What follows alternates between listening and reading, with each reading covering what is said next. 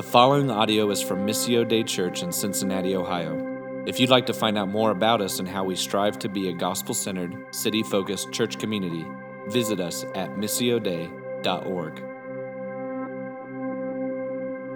This has been a great series. Uh, we started uh, with a seven week series on the makings, and we looked at the first three chapters. Uh, and seven weeks is really just scratching the surface. I said if we had to go back and do it all over again, the book of Ephesians would have been like eight months long, and some of the sermons, like last week's sermon, could have really been four or five weeks. Um, and, and, and, and, I get that, and, and I, I'm hoping that someday we'll get to circle back around and dig in maybe just a little bit deeper. But we've looked at in the first three chapters all that Christ has accomplished for us. What has He secured for us in laying His life down and picking it back up and triumphing over the grave and sending us the Holy Spirit? What is that mean? And we looked at how we are adopted. We looked at how we are blameless, how we are righteous, how we are saints. Remember, the first week was uh, the idea that saints aren't people that are enshrined, saints are people that uh, are, are believers. And so all of us were saints. And when Paul was writing to the saints, we were included, not because of our work, not because we were incredibly great people and we had uh, accomplished some incredibly great task, or we've been enshrined or uh, celebrated as saints, as our understanding of our cultural understanding of saints is, but because of the work of Jesus. And so it was, a, it was an amazing kickoff.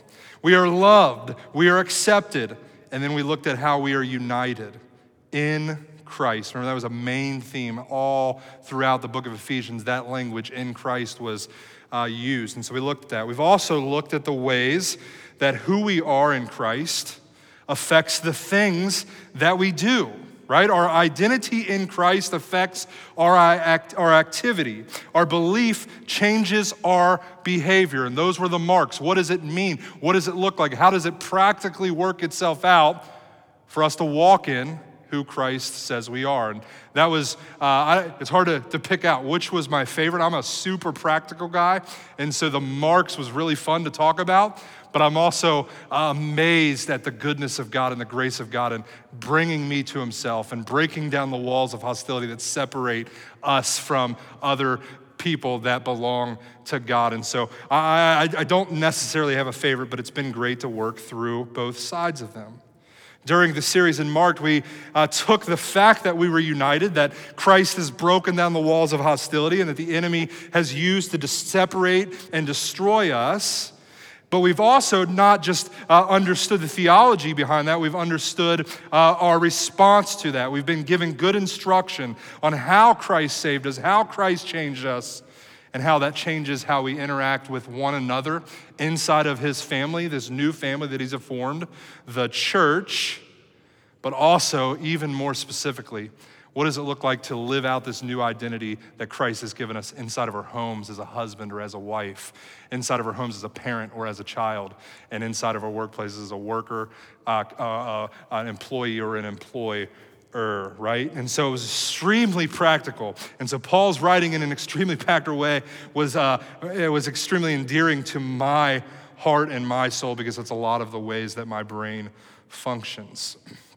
We learned even last week that in conflict and spiritual warfare, when our enemy, even when it seems as if our enemy is winning the battles of our heart, of our mind, and of our soul, that Christ has secured our victory. And so we're fighting an enemy that's already been defeated, so he has no power over us. And so uh, the only thing he can try to do is deceive us. And when he tries to deceive us, we start believing things that aren't true about ourselves, uh, true about each other, and aren't true about Jesus and what he's come to do. And so uh, uh that's, that's a great reminder.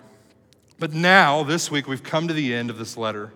We've looked at six chapters worth of, of just great stuff good theology to expand our minds, good practicality to change our lives. And now we come to the end. What we'll read today is Paul's benediction to the Ephesians people. That should be a common uh, language for you to understand. Or perhaps you've, you've come and you've heard it talked about and you've never understood what is a benediction.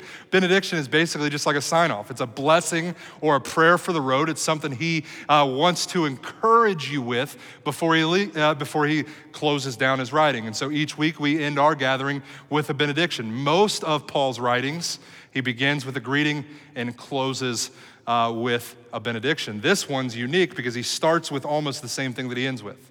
Remember, it was early on the first week grace and peace to the saints who are at Ephesus. And we'll look today that grace and peace is a huge part of the way that he wants us to close. So he bookmarks uh, what is most important um, uh, about this book in his benediction. These are his last words, right? And so when we think about last words. These are his last words that he'll write to the Ephesian people. He'll, he'll never have the opportunity to return to the Ephesian people because he'll be imprisoned until his death.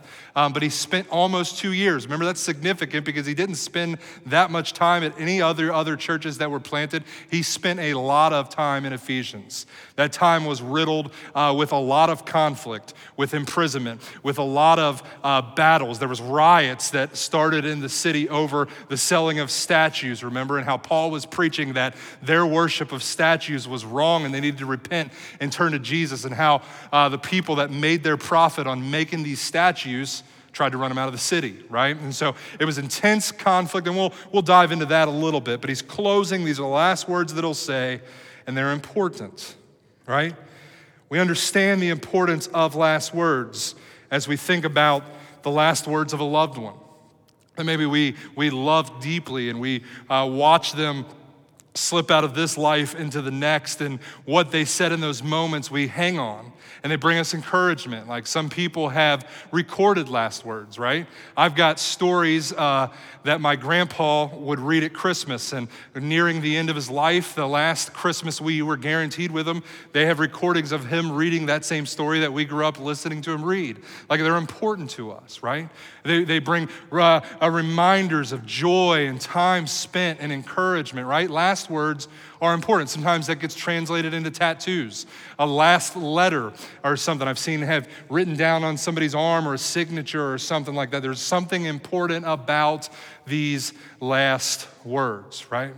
When we think about the last words in the context of Jesus' life, man, how amazingly important were Christ's last words as he hung on a cross and declared what? It is finished right? And the implications of that are amazing and encouraging. And the fact is that we have the reality of hope and hopeful living all these years later because it is finished, right? There's an importance of last words. And so let's look this morning at what Paul's last words, at least by way of this letter. We don't know if maybe he sent another uh, a messenger to speak other things, but at least what we know about Paul's last words are recorded right here to the Ephesian people and then to us. Because remember, Paul's letter, what is unique about the Ephesian letter is it wasn't just written to a singular church like some of the other ones were. It was a circular letter meant to be read as uh, churches in Ephesians had multiplied disciples and multiplied leaders and started other churches. So now there was multitude of churches in and around this whole area, and that was who Paul was writing this letter to. And that's significant for us because when we read this, it's like to the church as a, as a whole. And he doesn't really get very specific with the details of the Ephesians church. In fact, this is the only letter he's written where it's like this. And he, at the end, we get one name, and that's it, right?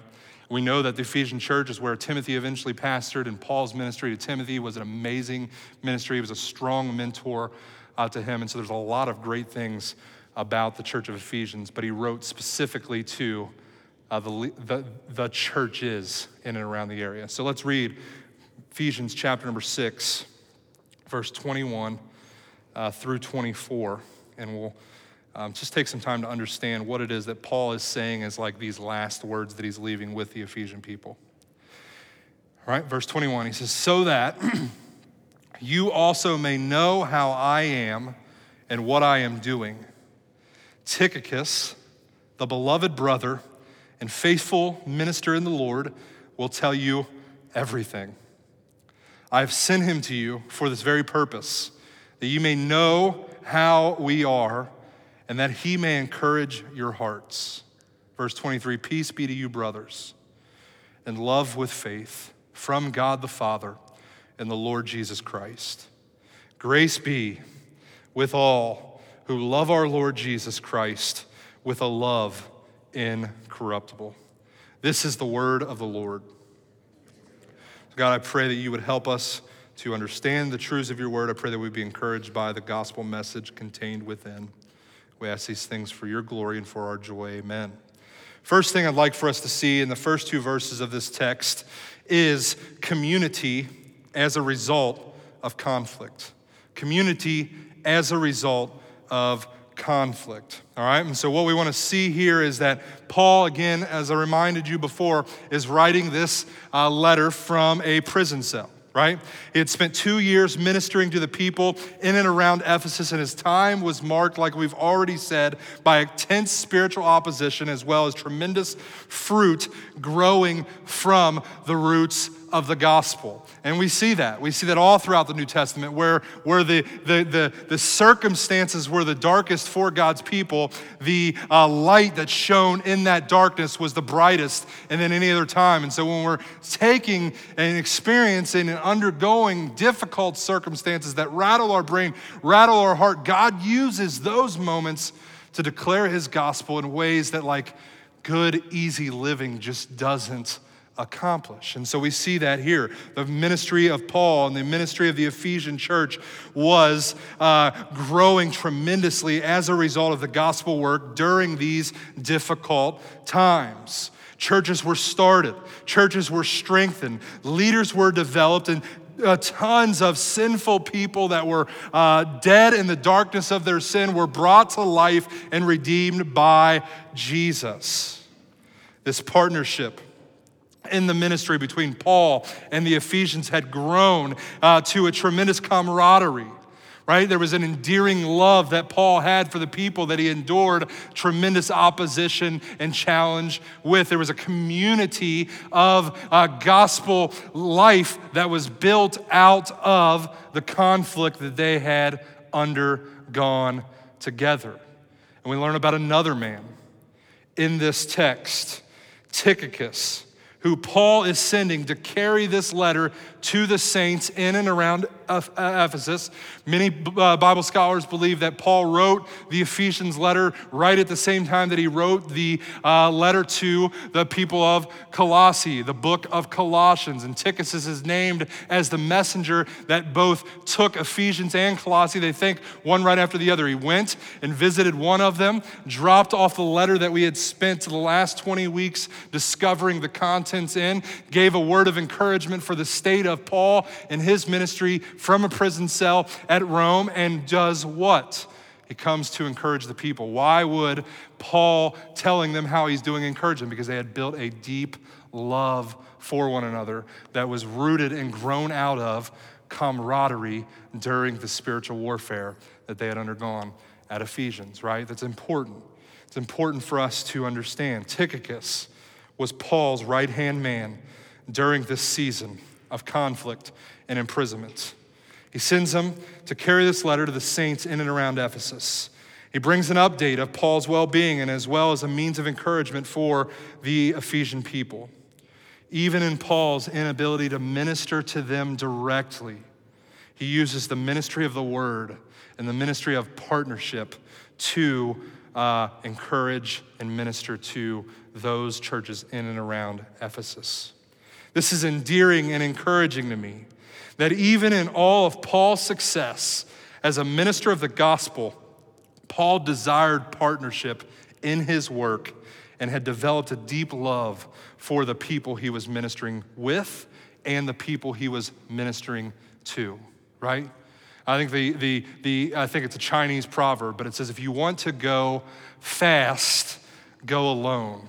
If you want to go far, go together. And Paul really understood the meaning of that. Is, is ministry alone more efficient? Yes. But ministry together builds kingdoms and builds churches and builds God kingdom and accomplishes change in the city. And Paul understood that.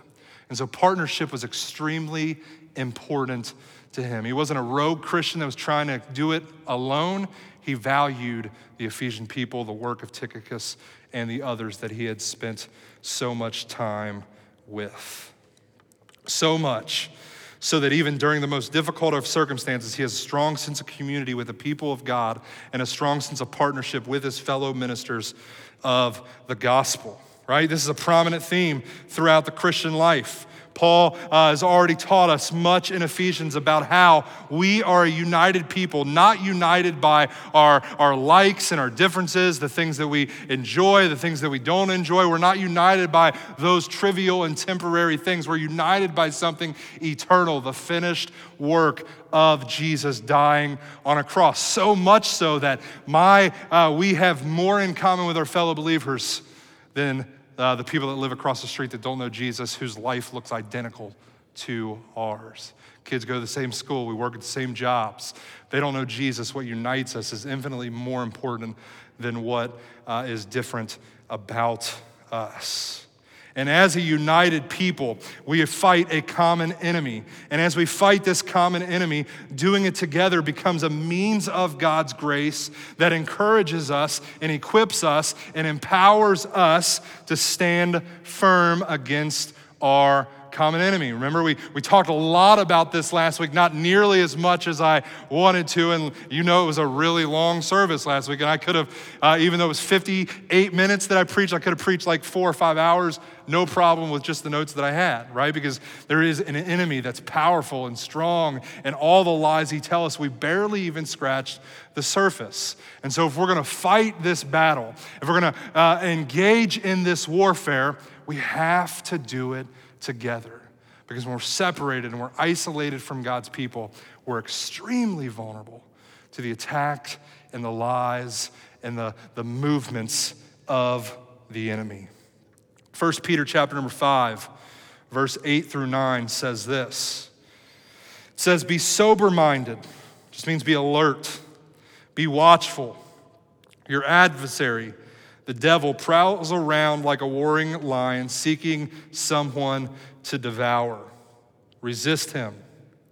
Firm in your faith, knowing that the same kinds of suffering are experienced by your brotherhood throughout the world. Man, I love that word, brotherhood. Uh, not because I was uh, part of a, an international brotherhood of electrical workers where I felt a strong sense of camaraderie with my fellow uh, union brothers, although that might play into it a little bit. Um, but, but brotherhood just, I just, I just desire brotherhood. Paul did too, and I think there's something beautiful about brotherhood. We'll talk later uh, by way of an example of military men and the way that they interact with each other. There's just something valuable about that. And so, our gospel conviction this morning for this portion of our text says this The grace of God turns dire circumstances into the defining context for dependent community. All right, I'm gonna explain what I mean by that. The grace of God turns dire circumstances into the defining context for dependent community, right? What do I mean by that? My prayer from the very beginning would be that we would be a church rooted deep in community with one another. That God would also show us favor with the other ministries of the gospel around and in our part of the city. And when I prayed for that, and when I pray for that, what am I essentially praying for? A lot of times that means difficult circumstances that we can lock arms and endure together, right? So when I say, God, build us deeply rooted in community, that means I'm gonna go through some difficult things with the people that God is putting me deep in community with. If I'm gonna have an impact on our community, we're gonna endure spiritual opposition.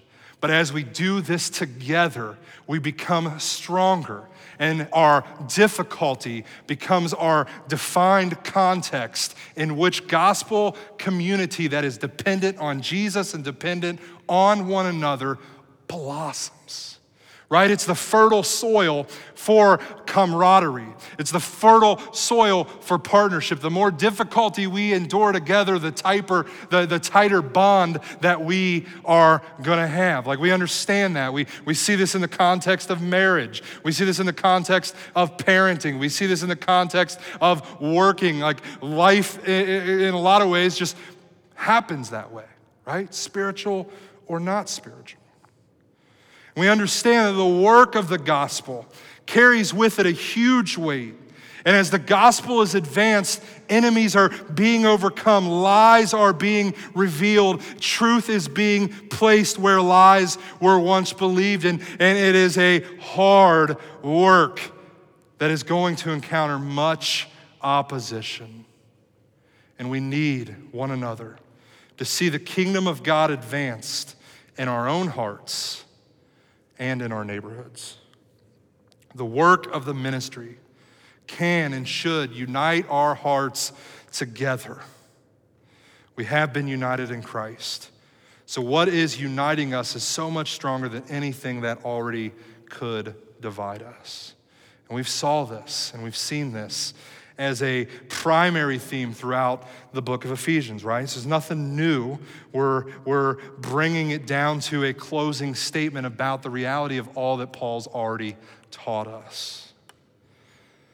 Amidst even the darkest of circumstances, while enduring the most difficult and hostile conflict, as we press into Christ in deepened trust and dependence on Him, and we press into each other with deepened trust and dependence on each other, our hearts become knit together in ways that easy and ideal circumstances cannot do, right?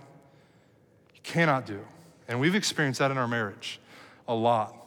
Uh, we, we, many of you know our story, and many of you know that we lived in, in Dallas, Texas prior to moving back to Cincinnati, which is my hometown, where I lived here uh, almost all of my life. And that season of our life was, was dark and it was challenging. And uh, uh, there was a lot of things I didn't understand. There was a lot of uh, spiritual opposition that was being uh, leveraged on us. But Timmy and I came out of what felt very much like a, re- a refiner's fire in leaving and moving back stronger, more love, more affection, deeper trust in having endured the worst circumstances of our life. Right? I think that's a, it's a biblical theme. And because of Christ's work in redeeming us, in uniting us together as His church, we must grow in our love for one another. Paul speaks of Tychicus as his beloved brother. His beloved brother.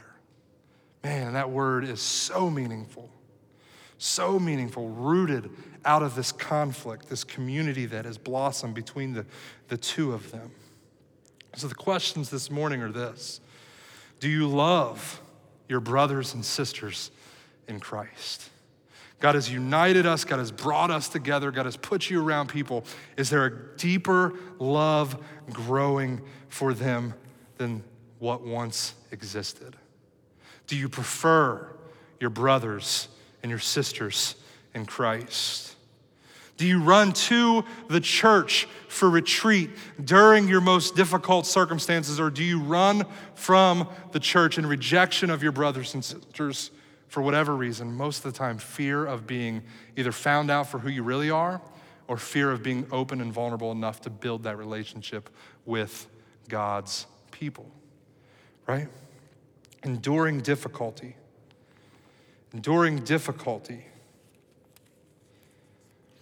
together builds camaraderie. I said before, I love being around a group of old men who served in the military together. It doesn't matter the branch. Now they, it matters to them, right? Because uh, I've had opportunities where um, breakfast or coffee like put me in a table next to a group of six or seven guys eating at Frisch's or one of the coffee shops or whatever and uh, you can tell they regularly get together and they give each other a hard time about this one being in the Army and this one being in the Marines and that one being in the Navy or whatever.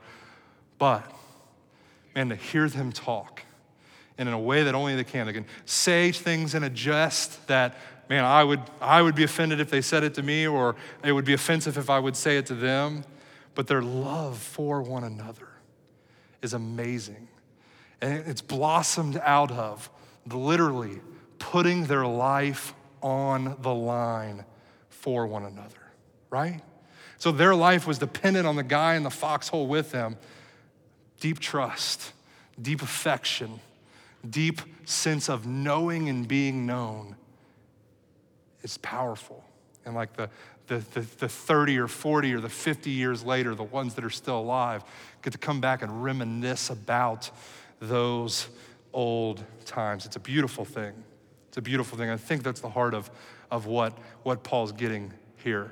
There's, a, there's conflict, there's the spiritual opposition, there's this difficult circumstances that have been endured, and those difficult circumstances become the defining context in which dependent community takes place because when I need you, my heart grows in affection for you, right? And so that's, that's the parallel. Second thing I want us to see in this text of Paul's closing last words, and there's only two things this morning. So we'll, we'll finish up here with some practice immediately following this. Second thing I want us to see is the wealth as a result of Christ's work.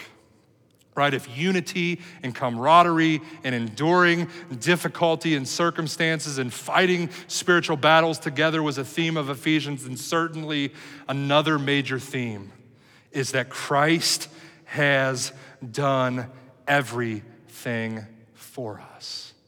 Right? Christ has done everything for us. Gospel conviction this morning for this portion of our text says this it's the Spirit of God applies the work of God, making the peace of God and the love of God ours through faith by the grace of God. In verse 23 through 24, we, we see the outcome of this. As, as Paul says in uh, closing to the Ephesian people, Peace be to you, brothers, and love with faith from God the Father and the Lord Jesus Christ. Grace be with all who love our Lord Jesus Christ with love incorruptible.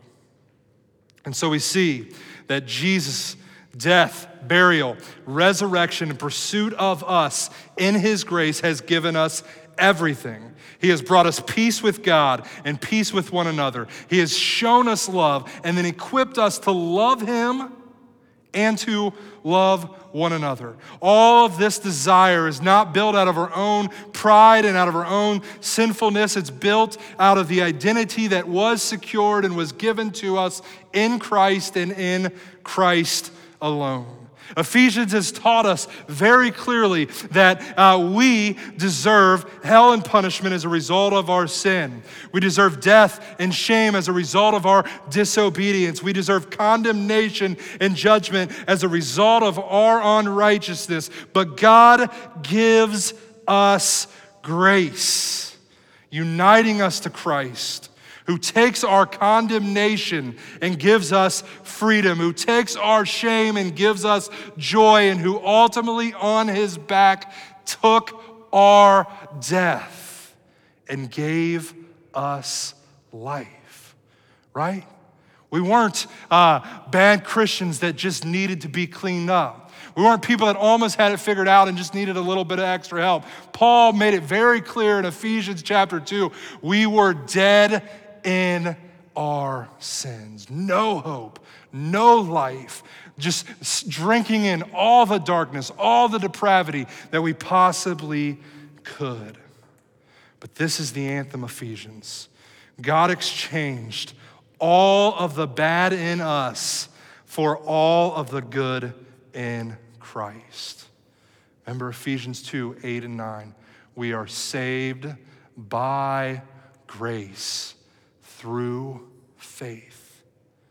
And then Paul spent three chapters digging in deep so that we would understand that our identity is rooted in that and not in our earlier sinfulness, right?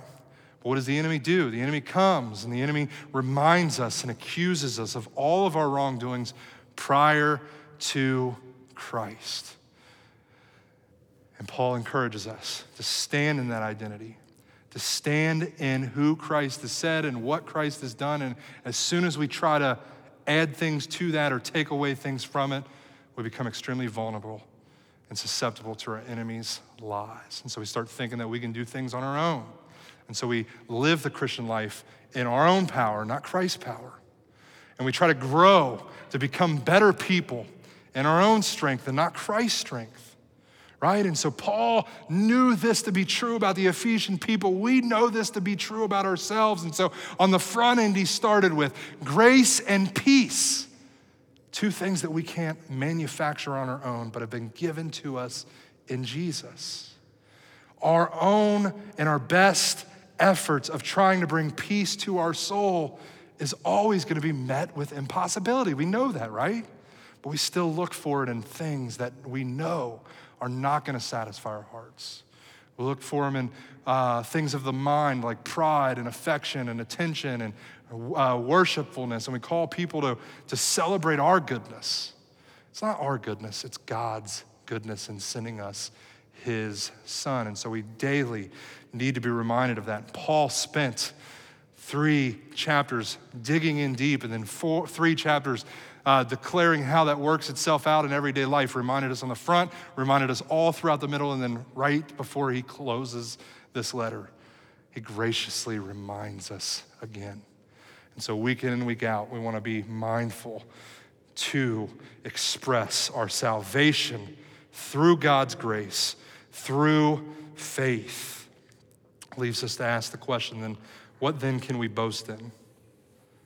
If everything Everything uh, in our union with Jesus comes by God's grace and not our own effort. What then should we do, right? What should we do? I'm hearing you say it, I've heard Paul say, but like, what do I do in my life when I'm enduring difficult circumstances, when I don't know where to turn, when I don't know what's next, when I don't know what the answer is? I've got three very practical things that I think will be helpful for us. And then I want to read an article that was extremely helpful for me. All right? Here's it. First thing is this rest in the presence of Jesus. Rest in the presence of Jesus. I think some of us come to Jesus and we look to him and we look to the gospel as a fix all for all of our problems all of our temporary circumstances can be fixed in Jesus. And we look to Him as, as we say, as a genie, that we're hopeful that He'll grant us our wishes, or as a uh, uh, uh, uh, counselor that will take away all of our pain, and He will. But Jesus doesn't promise to fix all of our problems or change all of our circumstances right? But he does promise to be all that we need in the middle of those circumstances, problems, and challenge. So, belief in the gospel and a call to live according to the gospel is not so that my life infinitely gets easier. It's so that I've got the presence of Jesus, even in the midst of those circumstances, to give me peace, to bring me comfort, to give me hope, right? And so we can get frustrated and we can start to believe the lies of the enemy when we look to Jesus as only our problem solver. He will solve our problems, but sometimes He's going to do it in a way that seems drastically different than what we were anticipating, right? And So we need to learn to just rest in the presence of Jesus. There are many things about tomorrow that you and I will never understand, but we know very clearly who holds tomorrow. And we know that He'll be present with us no matter what tomorrow might bring. So Paul leaves a word of greeting just about Jesus and this love and this peace and this grace that he's extended us. And so we must understand that it's in Christ, not our circumstances, that we have peace, that it's in Christ and not our difficulty, that we know we are loved and now can love in Christ. We have received grace. So we don't have to try to be perfect. We don't have to try to earn Christ's affection. Christ in laying down his life, has given us all of his affection. Rest in his presence. When you don't understand what's going on, look to Jesus. Second thing is this trust in the process of Jesus. Trust in the process of Jesus. Proverbs chapter number 3, verse 5 through 6 says this it says, Trust in the Lord with all your heart Do not lean on your own understanding. In all your ways, acknowledge him, and he will make straight your paths. When we can't understand what God is doing or why God is doing what he's doing, we could trust that he knows exactly what he's doing. That nothing, absolutely nothing, falls through his sovereign plan. And I've learned, man, a lie of the enemy, number one in my life, oftentimes, is that my worry changes my outcome right? That, that worrying about what is happening or what is going to happen or what uh, may happen or may not is really just a rob and a thief of my joy, and it's a waster of my time. Worry never changes anything. Worry does cause us to doubt the goodness and the grace of God. Truth be, there have been circumstances in my life that, that I could not find a reasonable explanation for. There's been circumstances and difficulty in my life where I could not satisfy my own understanding. And what's brought peace is knowing and trusting in not only God's presence through Jesus, but God's process through the work of His Son. Trusting that He knows what He's doing. When my heart is heavy, God's in control. When I'm hurt, God's in control. When I don't understand what's happening, God is in control. And that is a peaceful reality, right? When we try to take control, when we try to seek understanding that maybe God isn't going to extend to us, we grow frustrated. And that doesn't feel very peaceful at all, does it? We feel disconnected from Jesus, right? So trust in the process of Jesus and then work from the promises of Jesus. Work from the promises of Jesus. Here in our text, he started with peace, started with grace. Here in his closing, he adds love. First thing he says is, Peace to you, brothers. This is the biblical understanding of the Hebrew word shalom, translated into Greek. It's a deep, abiding peace that comes from the inside out. It's not circumstantial, it's not relational, meaning our circumstances can't bring about this peace, our relationships don't bring about this peace, but it is transformational peace because of the work of Jesus. It is a peace that declares when everything around me is chaos when conflict is overwhelming, when the enemy seems to be winning and life is spiraling very quickly out of control. It's in those moments that this peace declares, oftentimes with frailty and tear stained eyes, even though all this is happening and I don't know why, it is well with my soul because I belong to Christ and Christ belongs to me. Talks about love in these last two chat verses. I want us to understand that this love is a love that has been shown to us in Christ. And Christ's love for us now empowers us to love our brothers and sisters in Christ and to love Christ with a incorruptible love, an immortal love, an eternal love, a love that is so powerful that it saves our soul. And in response to that, it's a love that endures for our Savior, right? His love is so powerful. He's eternally saved us. And now that love compels us to a reciprocal love that's imperfect at times, that wanes and waxes, but it endures because Christ has endured. And this comes as a result of the salvation secured for us. This love is not conditional upon being lovable or being faithful, because I'm often not lovable and I'm not faithful, right? And we experience that. This love is rooted in God's goodness and God's grace and not ours, right? And so we can keep going. All of this, as Paul so beautifully writes here in this last verse, is given to us in God's grace. Given to us in God's grace. So I want to close with this. Um, I've been, I have been the incredibly grateful recipro- recipient, oftentimes, of the ministry of uh, both pastor and Christian counselor Paul David Tripp. All right, I've learned, I've learned much about the practical reality and nature of God's grace.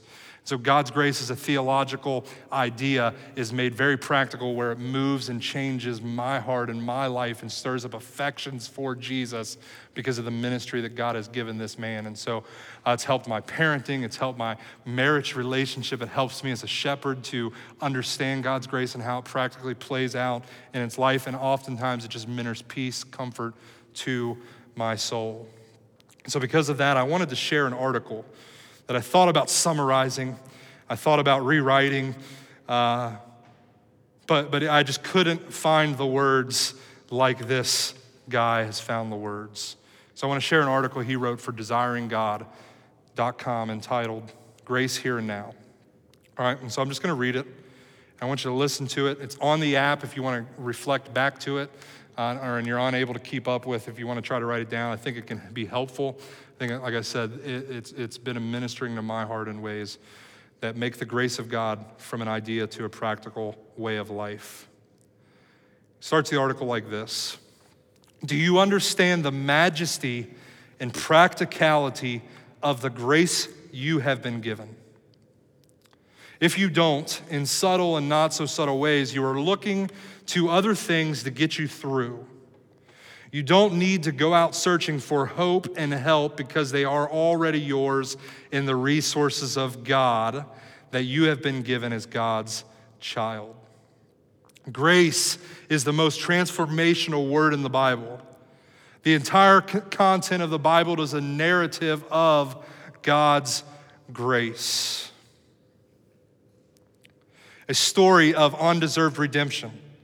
By the transformational power of His grace, God unilaterally reaches His hands into the muck of the fallen world through the presence of His Son and radically transforms His children from what we are as sinners into what we are becoming by His power, people who are Christ alike. The famous John Newton hymn uses the best word possible, maybe the only word big enough for that grace it is amazing.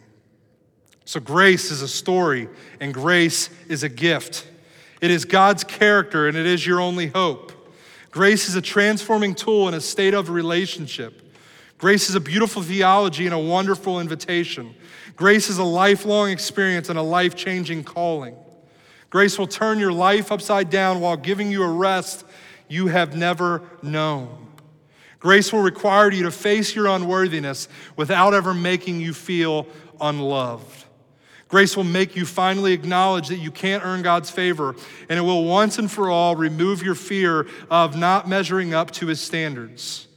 Grace will humble you with the fact that you are much less than you thought you were, even as it assures you that you can be far more than you had ever imagined.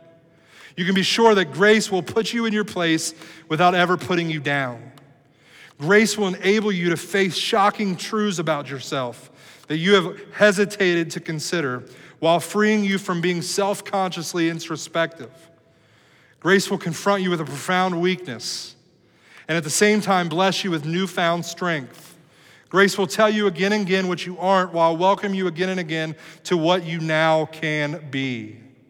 Grace will make you as uncomfortable as you have ever been while offering you a more lasting comfort than you have ever known before.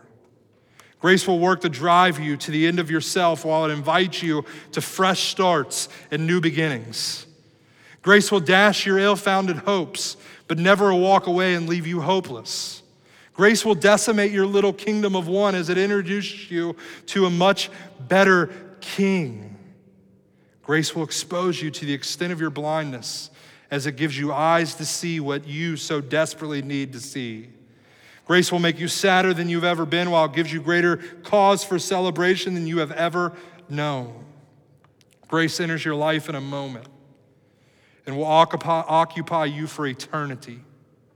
You simply cannot live a productive life in this broken world unless you have a practical grasp of the grace you have been given. Are you living out this amazing grace? Does it shape the way you respond to your personal struggles, the difficulty in your relationships, and the difficulty in your work? Does your trust in this grace form how you live with your husband or your wife? Does it compel and compel and propel the way that you parent your children? Does it give comfort when friends have disappointed you? Does it give you rest when life is unpredictable and hard? Does it make you bold and give you courage in places where you would have once been timid? Does it make the idols that tempt you less attractive and less powerful? Say it certainly does. Certainly does. Grace gives us the ability to live as God's children, which will ultimately bring us the joy and the satisfaction that our hearts so desperately need. God's grace should compel us to wake up every day and say, I don't know what I will face, but I do know this. I have been given amazing grace to face it right here and right now. Want to invite the band back up this morning. I hope this morning has been a reminder of all the things that Paul has taught us in this book, namely that peace and love that we get to experience comes as a result of his work and not our own, comes in his righteousness and not our own, and we should daily be the recipients and the reminders of that grace. I want to pray, and then uh, we'll introduce a time of response. Father, thank you so much for your goodness and your grace. I pray that we would feel the peace of the Father, the love of the Father you've extended to us in Jesus, that today would be another reminder. It wouldn't just stop today, but tomorrow would be another reminder, and the next day would be another reminder of your goodness and your grace. Amen.